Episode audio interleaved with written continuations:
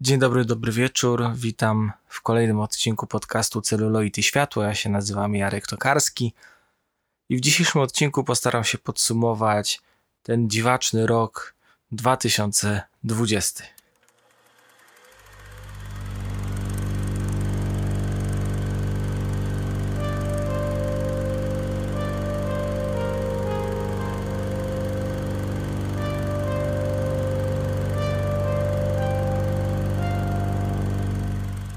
Podsumuję rok 2020 zarówno od strony filmowej i serialowej, ale także od strony pandemii, ale spojrzę na nią i na jej wpływ na branżę filmową, szukając pozytywów, bo uważam, że już za dużo się namartwiliśmy i trzeba spojrzeć z drugiej strony, zobaczyć, co dobrego z tego wynikło.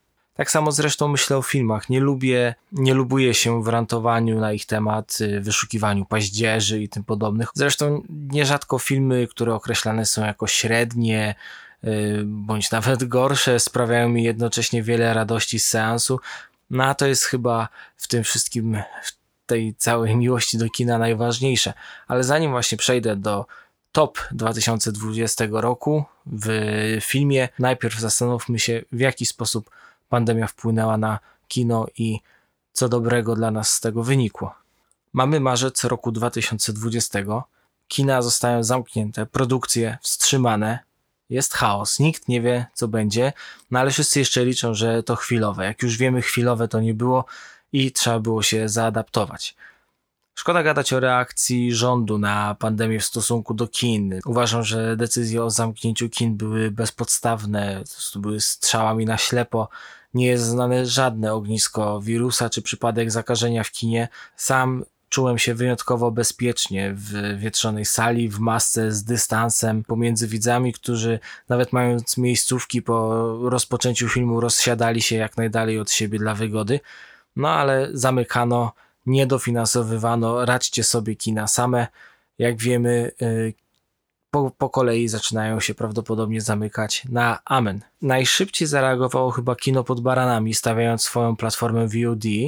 Później powstało moje e-kino, gdzie można wybrać kino, w którym kupuje się bilet. Czyli mamy platformy VOD, ale płacąc za seans wybieramy, które kino e, jest jakby naszym operatorem, więc bardzo polecam korzystać e, z tego portalu, bo dzięki temu no nie dość, że możemy wspierać swoje ulubione kino, to wiele premierowych tytułów albo będących poza regularną dystrybucją stało się na tej platformie dostępnych. No ale największą rewolucję przeżyły chyba festiwale i znowu czapki z głów przed krakowskim festiwalem filmowym, który podsumowywałem w jednym z odcinków.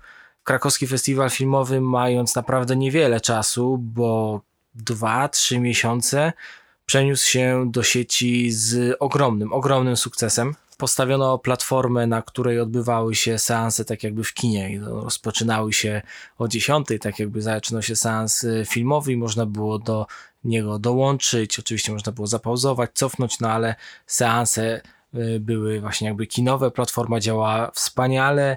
Ja po kilku latach mogłem znowu wreszcie uczestniczyć w krakowskim festiwalu filmowym, festiwalu, gdzie najpierw pracowałem jako pracownik kina Kijów w mojej pierwszej poważnej pracy y, i festiwalu, na którym raz byłem kierownikiem kina festiwalowego właśnie w kinie Kijów. Jak się okazuje, ta decyzja krakowskiego festiwalu filmowego przeniesienia się do sieci była strzałem w dziesiątkę, bo jak w podsumowaniu wskazywali organizatorzy festiwalu, 60. Krakowski Festiwal Filmowy odniósł spektakularny sukces. W ciągu 8 festiwalowych dni, podczas 230 filmowych seansów, pokazano 172 nowe filmy dokumentalne, animowane i krótkometrażowe z całego świata i jak się okazuje, udział wzięło ponad 40 tysięcy widzów. Tyle osób wiadomo, że miało dostęp do seansów, wykupiło seans i można szacować, że tych widzów było jeszcze więcej, no bo mieszkania zmieniały się w mini sale kinowe. Jakby jedna osoba wykupowała dostęp, a kilka się zbierało i oglądało filmy. Nie ma w tym nic złego. Organizatorzy też nie mają z tym, jak widać, problemu. Podobną decyzję podjęły Nowe Horyzonty, które połączyły się z American Film Festivalem i znów wspaniale, bo mogłem obejrzeć festiwalowe filmy. nie musiałem brać urlopu, nie musiałem walczyć o miejsce na sali, nie musiałem jechać do Wrocławia, bo nie zawsze można, to jest zawsze to jest największy problem tak naprawdę.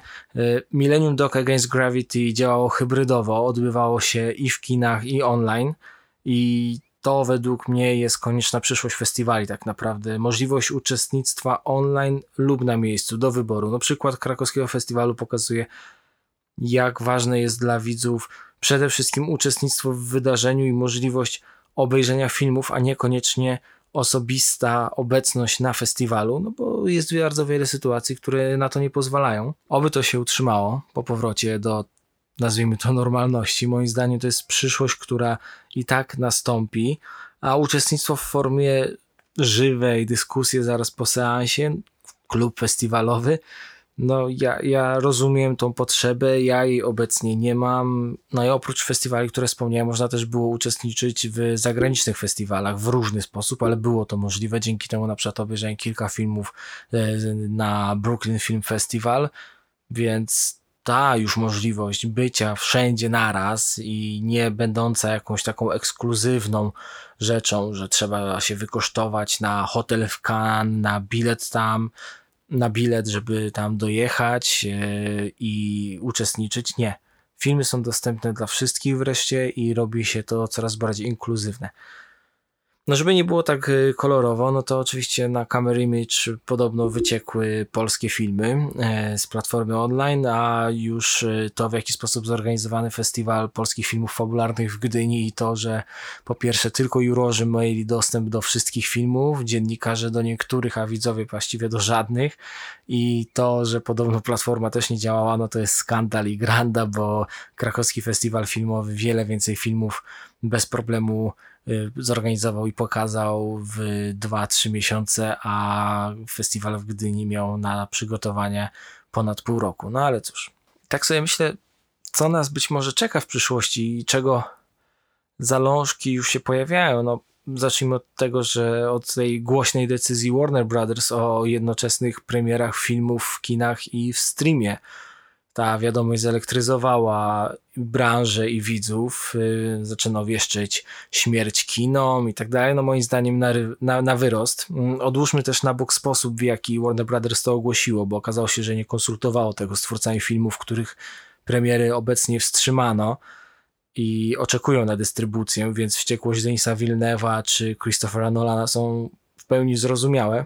Warner Brothers zachowało się jak typowa korporacja witamy w kapitalizmie. Anyways, zacznijmy od tego, że te hybrydowe premiery będą miały miejsce najpierw tylko w Stanach, które zmagają się z pandemią i radzą sobie z nią wiele gorzej niż Europa. Zresztą ich służba zdrowia to jest inny temat i kina w Stanach są stale zamknięte od początku pandemii. Praktycznie u nas się zamykały, otwierały, zamykały i otwierały. Ważne jest też to, że ogłoszono to przez duże, du, ogłosiły to duże wytwórnie, a, a nie małe i mowa jest przede wszystkim o blockbusterach, więc y, kino niezależne czy mniejsze autorskie projekty na pewno będą y, funkcjonowały dalej w niezmienionej formie. No i przede wszystkim premiery mają być e, równoległe i ja myślę, że to dobrze, no bo dobrze wiemy, co powoduje, co tworzy piractwo. No, brak dostępu do legalnej kultury, no to jest właśnie prosta droga do piractwa. Jeżeli ludzie, którzy nie chcą jechać, nie mogą jechać do dużego miasta, gdzie jest kino, no, na seans, yy, bo ich na to na przykład po prostu nie stać i w Polsce to czasem jest plus minus kilkadziesiąt kilkanaście może kilometrów, w Stanach na pewno wiele więcej, no to to jest wspaniałe, że oni będą mogli obejrzeć te filmy w domu, legalnie, wykupić do nich dostęp, nie musząc piracić i wspierając nadal przemysł filmowy. No, hybrydowość festiwali okazała się strzałem w dziesiątkę, więc uważam, że tutaj będzie, będzie podobnie. Faktem jest, że niestety dużo kin prawdopodobnie się zamknie i kina też może staną się ekskluzywnym wydarzeniem, nie wiem, ale mam nadzieję, że większa część z kin y, to wszystko wytrzyma i może kino zmieni się też w coś takiego ja, i pożądanego, jak, y, nie wiem, słuchanie muzyki z winyli, analogowa fotografia. No zobaczymy. Ja jestem jednak dobrej myśli. Uważam, że i kina przetrwają, i branża będzie miała się dobrze, i ta hybrydowość premier to wcale nie jest zły pomysł. No dobrze. To przejdźmy do mojego topu, który jest wypisany w formie listy na Facebooku w poście y, i w opisie y, dzisiejszego odcinka. Ja topy swoje przygotowuję trochę inaczej niż y, koledzy krytycy albo dziennikarze, bo mm, mój top to są filmy z tego roku, które są jeszcze czasami przed polską premierą, ale mogą je obejrzeć właśnie na festiwalach online, yy, otrzymując private screener, yy, jakiś pokaz prasowy. Po prostu możecie też uznać to jako wskaźnik do przyszłych premier. I z tego samego powodu nam w moim zestawieniu nie, nie, nie zobaczycie w tym roku Uncut Games, Monos, The Farewell, czyli Kłamstewka, yy, bo te filmy były w moim top y, na rok 2019. I na moją listę topu zawsze trafiają filmy po prostu najlepsze według mnie, ale też te, które sprawiły mi ogromną przyjemność seansu. Lista jest nader subiektywna, postaram się ją y, w miarę streścić. Y, lista teoretycznie jest też podzielona na jakieś tam kategorie,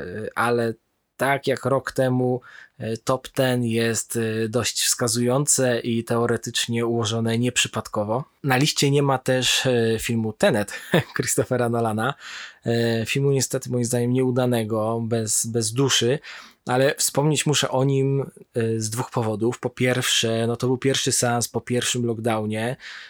I jak tylko usiadłem w fotelu kinowym i na ekranie zaczął się film, to wszystko zaczęło huczeć. Byłem w IMAXie oczywiście. To dosłownie zapłakałem, oczy mi się zaszkliły i pomyślałem, jak dobrze być z powrotem w domu.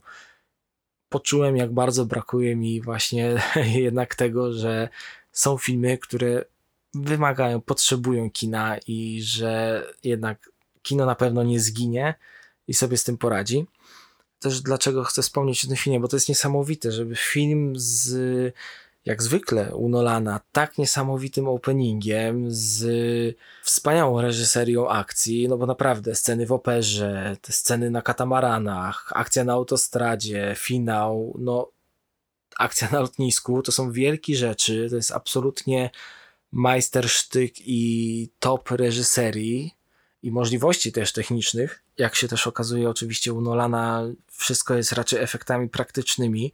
Nie ma żadnego tam cofania taśmy czy użycia CGI. Te wszystkie walki wręcz mają po prostu taką wsteczną choreografię. No to jest niesamowite. No i, no i, no i tyle. Ani scenariusz, no nic w tym filmie. Te, te wszystkie sceny akcji, te, te, ta maestria techniczna, no nie wynagradza tego, że ten seans jest po prostu nijaki a szkoda tylko aktorów, bo Washington, e, Elizabeth Dębicki, cudowny Robert Pattinson, no są wspaniali, no nie jest wspaniały za to Kenneth Branagh, który gra takiego Russian bad guy, Russian bad villain, więc e, no to jest dość to właściwie parodia. Widać, że Nolan ma ogromny kompleks, można nazwać, że to jest taki kompleks Davida Lina, czyli twórcy Doktora Żywago, czy Lawrence'a Zarabi, który po prostu robił wielkie, rozbuchane kino, które było po prostu wielkie i podobno chyba niczym więcej. No więc lista. E, nie wszystkie filmy będę też omawiał pokrótce, bo na przykład wspominałem o nich w odcinkach podcastu też, albo po prostu są na liście i tyle. Zacznijmy więc od Sand Mode, którą już omawiałem. Dla mnie to jest film roku, oczywiście. O Sandmouth mówiłem w odcinku o religii w horrorze. Bardzo wysoko znajduje się też oczywiście film Swallow, Niedosyt, który omawiałem w odcinku o odzyskiwaniu kontroli. Na mojej liście są oczywiście Lovers Rock i Mangrove z antologii Small Axe w reżyserii Steve'a McQueena i to jest absolutnie fantastyczna, niesamowita antologia. Każdy z tych pięciu filmów, które składają się na antologię jest wspaniałe.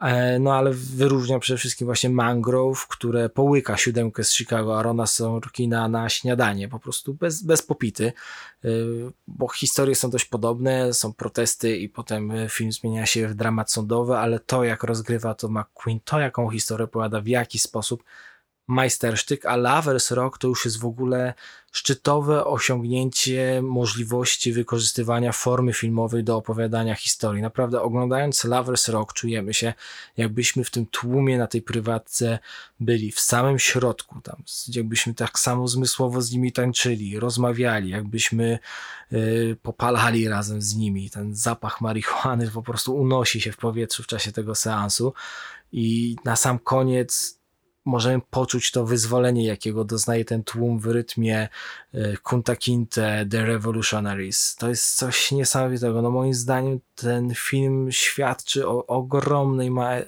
ogromnym talencie też McQueena i dlatego planuję zrobić o Stevenie McQueenie odcinek i wtedy na pewno na temat tych e, filmów też się jeszcze bardziej rozwinę. Na liście jest też Emma. Jestem wielkim fanem e, Pablo Larena, Larę, Larina. Niestety e, nie będę ściemniał, że wiem jak się wymawia dokładnie to nazwisko. No znów e, rozłożył mnie na łopatki. Jeśli chcecie wiedzieć jak wyglądałaby południowoamerykańska telenowela, ale z pogłębioną psychologią postaci, no to właśnie tak jak w tym filmie, z niesamowitą muzyką Nicolasa Żara, wspaniałymi zdjęciami, wspaniałym aktorstwem, totalny top. Bardzo wysoko jest u mnie też The Nest, czyli Gniazdo. Mm, przeczytałem o tym filmie bardzo fajną, e, taką krótką recenzję, że ten film wygląda jak horror, brzmi jak horror, zachowuje się jak horror, ale horrorem nie jest. I faktycznie reżyser wpisał w konwencję kina grozy mm, historię rodziny w epoce Thatcherowskiej w Wielkiej Brytanii i to pragnienie bogacenia się i zderzenia się z życiem rodzinnym, z też z biznesem i z własnymi pragnieniami. Mm, finał w ogóle brzmi jak y, prosto od, y, od Rubena Ostlunda. Wielka, wielka rzecz, świetny film, a Jude Law i Carrie Coon są jak zwykle genialni. To są Oscarowe role. Uwielbiam na nich patrzeć, a Jude Law w ogóle w tym roku zalicza niesamowity hat-trick, bo oprócz The Nest zagrał też w dwóch fantastycznych serialach, czyli w The Third Day, no i też w The New Pope, gdzie przez pół serialu po prostu śpi, a i tak jest najlepszym i największym aktorem. Posesor Brandona Cronenberga, no Brandon Cronenberg dosłownie wychodzi z ciała swojego ojca i pisze swoją historię, bez żadnych kompleksów, czerpie ze swojego dziedzictwa to, co najlepsze. No film ma cudowne zdjęcia, i świetny montaż. Story to jest taka incepcja Nolana, ale bardziej na poważnie, bardziej krwawo. Fantastyczne aktorstwo. Niewiarygodna jest Andrea Riseborough. E, świetna jest e, Jennifer Jason Lee w swoim epizodzie, która e, jest chyba ciocią Cronenberga i właśnie gra u młodego ze względu na znajomość z ojcem i jest fantastyczna. Mm, bardzo zabawne jest to, co się dzieje z Seanem Benem. Nie będę mówił co i jak, ale jak wiecie, on ginie zazwyczaj w filmach. Tutaj mamy dość przewrotny twist. No i y, wspaniały Christopher Abbott.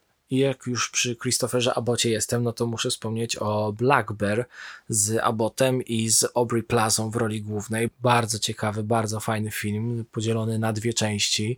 Y, bardzo metafilmowy, zresztą druga część, która y, rozgrywa się właśnie na planie filmu. Świetna, świetna historia, bardzo wciągająca, ale to, co jest najważniejsze, to jest to, na jakie wyżyny aktorstwa w tym filmie wznosi się Aubrey Plaza. Ten film dla Aubrey Plazy, żeby udowodnić niedowiarkom, to jest to, czym dla Adama Sandlera było Punch Drunk Love i Uncut Gems. Zresztą Sandler przeprowadził bardzo fajny i ciekawy wywiad z Aubrey Plazą. Ja go zalinkuję oczywiście na Facebooku. Kolejnym bardzo ważnym filmem według mnie z tego roku to Another Round, czyli Na Rauszu mojego ukochanego Tomasa Winterberga. No, w fenomenalny sposób opowiada historię eksperymentu kilku przyjaciół, którzy postanawiają utrzymać się w stanie nietrzeźwości na takim pewnym, pewnym stałym poziomie i to jest wow. Ten film wpisa, wpisany jest jednocześnie w taką strukturę właśnie picia, czyli najpierw popijanie, potem ciężkie picie, trzeźwienie, znowu zapijanie klinem i wielki, ogromny kac yy, i wytrzeźwienie na sam koniec. Yy, I to wszystko jest wpisane taką klasyczną historię o szalonym naukowcu, a takim jest lider tej grupy, mm, Nikolaj, który on nie potrafi przestać zachwycać się potworem, którego stworzył. On cały czas mu się przygląda i cała ta narracja jest wpisana właśnie w, przeplatana takimi też notatkami z eksperymentu. I on tak właśnie patrzy i przygląda się temu, co zrobił i no, oczywiście dochodzi do momentu, kiedy już traci nad potworem e, kontrolę i musi go zabić no wyrywa, wyrywa z kapci ten film. To, co robi Mats Mikkelsen w głównej roli, też zawsze dobrze popatrzeć na Tomasa Bolarsena, świetnie. Dobrze było też zobaczyć Marię Bonnevie. Mm, za filmem stoi też tragiczna historia reżysera, bo film e, i nagrody, które film zdobył, dedykowane są jego córce Idzie, która mm, zginęła w tragicznym wypadku samochodowym, kiedy ruszyła produkcja filmu. Mm, Winterberg e, pisząc film z nią, z nią konsultował ten scenariusz i postanowił, że jednak film będzie realizował w gorsze, w gorsze dni żałoby. Ekipa stawała na wysokości zadania i radziła sobie, sobie bez obciążania go. I mam taką teorię, że końcowa wymiana SMS-ów między bohaterami Mikkelsena i Mary Bonnevie to jest tak naprawdę taka wymiana SMS-ów między Winterbergiem a jego córką właśnie w tej żałobie i zakończenie tej żałoby też. Polecam, polecam. Wielki, wielki, wspaniały film, świetnie się to ogląda. No, Thomas Winterberg no, to jest klasa sama w sobie. Ostatnim filmem, który obejrzałem przed y, zamknięciem kin, to było właśnie Les, Les Miserables, czyli Nędznicy. Y, od nienawiści Macie Kasowica chyba nie było żadnego takiego wglądu na paryskie osiedla, nikt ich nie odwiedzał i ten film świetnie działa jako podwójny seans z nienawiścią właśnie. E, bardzo, bardzo mocna rzecz, e, pokazująca jak tam na tych osiedlach wszystko się coraz bardziej rozsypuje. Zresztą w jednym z wywiadów na dwudziestolecie bodajże nienawiści Maciej Kasowic mówił, że w jego filmie Arab, Żyd i czarny chłopak się przyjaźnią i że w tym momencie to praktycznie byłoby niemożliwe. W Nędznikach e, jesteśmy świadkami tego, że nie tyle przyjaźń między różnymi gośćmi jest być może niemożliwa, ale już nawet zrozumienie międzypokoleniowe tam już nie ma nic tam jest już tylko wściekłość. Na liście pojawia się też oczywiście Roy Anderson, który jak zwykle robi wszystko po swojemu i tworzy kolejne wyjątkowe dzieło, mm, czyli About Endlessness, które każe zastanowić nam się nad sobą. Na liście znajduje się też Lux Eterna e, i The Art of Filmmaking Gaspara Noé, które po prostu omówię w odcinku o Gasparze. Macie już e, zapowiedź na przyszły rok. Bardzo podobał mi się film Boys State, dokument o takim dorocznym zjeździe siedemnastolatków y, w Teksasie, y, którzy tworzą swój własny fikcyjny stan i w którym y, przeprowadzają między sobą wybory. I to jest niesamowite, ci chłopcy to jest przyszłość amerykańskiej polityki i sądzę, że wielu z nich jeszcze zobaczymy już w prawdziwej polityce, w czasie prawdziwych wyborów. Y, bardzo, bardzo dobry film, bardzo dobrze pokazujący mechanizmy polityki i jak już ci 17-letni chłopcy wiedzą, jak trzeba y, się w tą politykę wgryzać. Jest to jednocześnie zachwycające i przerażające. A jeśli mowa już o Ameryce, to też na mojej liście nie mogło zabraknąć y, Never Rarely, Sometimes Always, bo jest to obowiązkowy seans obok 4 miesięcy, 3 tygodni, 2 dni szczególnie w dzisiejszej sytuacji w naszym kraju. Scena wywiadu w poradni i skąd, skąd y, właśnie film czerpie tytuł, no zatyka mnie nawet teraz na samą myśl, na samo wspomnienie tej sceny. Wielka rzecz, fantastyczna, debiut aktorski, naprawdę bardzo, bardzo polecam i warto obejrzeć. Mm, o Ameryce opowiada też, a raczej o Ameryce ale lata temu opowiada też First Cow, powolny, spokojny, bardzo smaczny film, też bardzo smutny, e, przepiękny portret rodzącej się Ameryki, oczywiście od E24 i o tym, co się potem wydarzyło i co w Ameryce między innymi wyrosło, opowiada asystentka która pokazuje nam jeden dzień z życia właśnie asystentki, producenta filmowego w erze MeToo. Mm, niesamowite operowanie warstwą dźwiękową i Oscarowa rola Julie Garner, znanej z Ozark. Ta dziewczyna to jest przyszłość kina, naprawdę wielka rzecz. Ale ten rok aktorsko, moim zdaniem, to jest rok Riza Ahmeda, który w Sound of Metal fenomenalnie zagrał perkusistę, który traci słuch ale w Mogu Mowgli nie tylko zagrał podupadającego na zdrowiu rapera, który jest u drzwi światowej kariery, ale ten film również współpisał i wyprodukował. Oba te filmy opowiadają o takim pozornym, o, o odkrywaniu siebie i, i o podejmowaniu ważnych życiowych decyzji, o podążaniu za swoimi marzeniami i ustawianiu sobie priorytetów ale to Mogu Mogli odbywa fantastyczną i głęboką podróż w poszukiwaniu własnej tożsamości, bo opowiada nie tylko o tym, kim chcemy być, ale tym, jak bardzo mm, wpływa na nas to, kim jesteśmy i skąd pochodzimy, a będąc synem pakistańskich imigrantów w Wielkiej Brytanii, odbywa się tą podróż naprawdę codziennie. Na mojej liście znajduje się też oczywiście Be Natural, historia Alice Guy Blaché, której poświęciłem cały odcinek, więc nie będę więcej o niej mówił. Mm, znajdują się też na liście dwa horrory, których wspólnym motywem jest dom. Pierwszy z nich to Relic i to chyba najsmutniejszy film tego roku i powiem tylko tyle, bo najmniejszy spoiler odbierze wam to przeżycie z tego seansu. Powiem wam tylko tyle, że Dawno nie widziałem tak wspaniałej metafory domu i tak wspaniałej metafory życia. Może tak to nazwijmy. On się powoli rozkręca, ale tak nabudowuje napięcie. Ono jest coraz bardziej gęste i coraz bardziej gęste, i finał to jest majstersztyk. A drugi z tych y, filmów, z drugich horrorów, y, które traktują domu, to Netflixowy His House.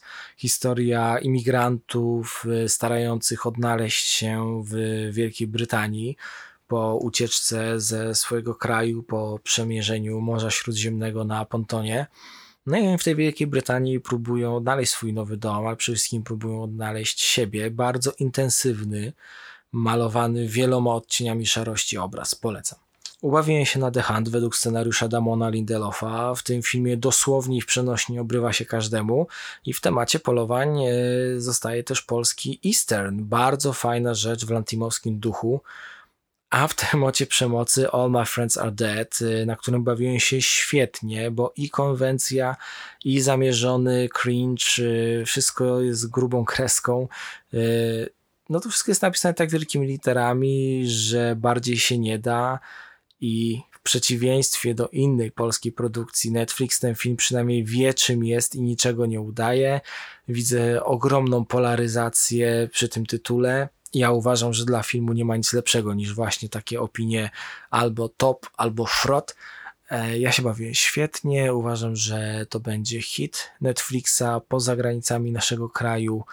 I wreszcie obejrzałem coś, co produkcyjnie jest na światowym poziomie, jest zrobione bez kompleksów, naprawdę szapoba. Zawsze na moją listę trafiają też jakieś feel good movies y, i nie ma inaczej w tym roku. Na liście jest oczywiście świąteczne Happiest Season, o którym wspominałem w odcinku świątecznym. E, znajduje się też komedia Palm Springs z Andym Sambergiem i z jego, hmm, żeby nie spoilować, ale pewnie będziecie wiedzieć. W każdym razie motyw z Dnia Świstaka naprawdę da się jeszcze na bardzo kreatywne sposoby ograć.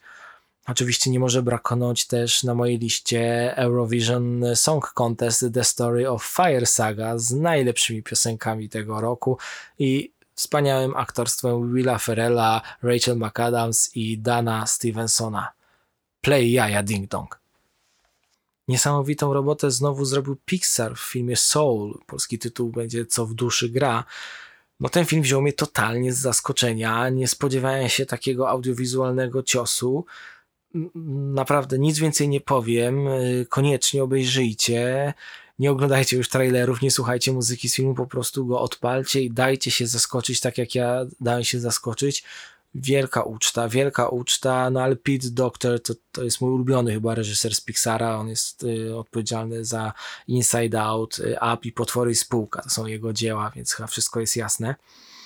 E, listy zamykają dwa shorty, które w tym roku były dostępne na Mubi, y, co mnie bardzo ucieszyło. Pierwszy to Fall Jonathana Glazera, reżysera Under the Skin. Świetna, krótka historia, która po prostu taki jak lina, która pojawia się w tym filmie, zaciska się na naszej szyi w miarę oglądania. Świetna rzecz. No i też Nimi Kiergosa Lantimosa, Jakby film, który jest w 150% lantimosowski, przepyszny, przepyszny w najlepszym stylu obu twórców kino.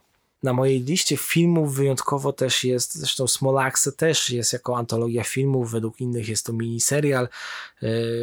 Nie obchodzi mnie to tak naprawdę, jakby już seriale i filmy się zaczynają tak przenikać, dostęp, czy na VOD, czy w telewizji, czy w kinach. No nie, no to już ma coraz mniejsze znaczenie i dlatego na mojej liście jest specjalny odcinek Euforii, pierwszy z dwóch, jakie powstały. Mm, I to jest wielkie kino, to jest wielkie kino, wspaniałe, wspaniały scenariusz, wspaniałe e, spięcie między sezonami, które wykorzy wykorzystanie sytuacji, którą stworzyła pandemia jeżeli, jeżeli ktoś twierdził, że euforia promowała narkotyki, że to jest przerost formy nad treścią, że nie ma nic do powiedzenia, że Zendaya nie zasłużyła na swoje nagrody, no to ta niesamowita godzina z Ru i Alin w restauracji rozwiewa wszelkie wątpliwości, otwiera oczy niedowiarkom, y, zamyka usta. Wspaniała rzecz. Mm, co do seriali w poście na Facebooku wymieniłem też całą listę, ale może wspomnę o kilku honorowych nagrodach. To był niezły serialowy rok zresztą. Świetne zakończenie Dark w trzecim sezonie, y, The Boys i drugi sezon wiele lepszy od pierwszego. Mandalorian drugi sezon również, tak samo Sex Education, What We Do in Shadows i Ozark co sezon to lepiej. Bardzo mnie ucieszył Gangs of London Garetha Evansa, który jest fantastyczną, przemocową rzeczą. E, ostrzegam przy okazji. Bardzo się ucieszyłem na Thirty Days z Judem Low, taki folk horrorowy serial ze wspaniałym 12-godzinnym live streamowanym odcinkiem w połowie pomiędzy odcinkami, w sensie najpierw były trzy odcinki, które opowiadały o jesieni na wyspie, później zaserwowano ten 12-godzinny właśnie live streaming z dnia na wyspie i finał trzech e, kolejnych odcinków e, tak zwanych zimowych. E, bardzo, bardzo dużo radości sprawiło mi serial Teenage Bounty Hunters, który niestety został skancelowany przez Netflixa. Mm, przecudowna Unbreakable Kimmy Schmidt, y, Kimmy vs. The Reverend, interaktywny serial Netflixa, y, interaktywny odcinek w sensie, du, dużo, dużo radochy. We Are Who We Are, Luki Guadagnino, cudowna rzecz, po prostu kocham te dzieciaki, wzruszam się z nimi, nie zazdroszczę życia w dzisiejszym świecie, a jednocześnie zazdroszczę, że mogą, że mogą siebie odnaleźć i poznawać.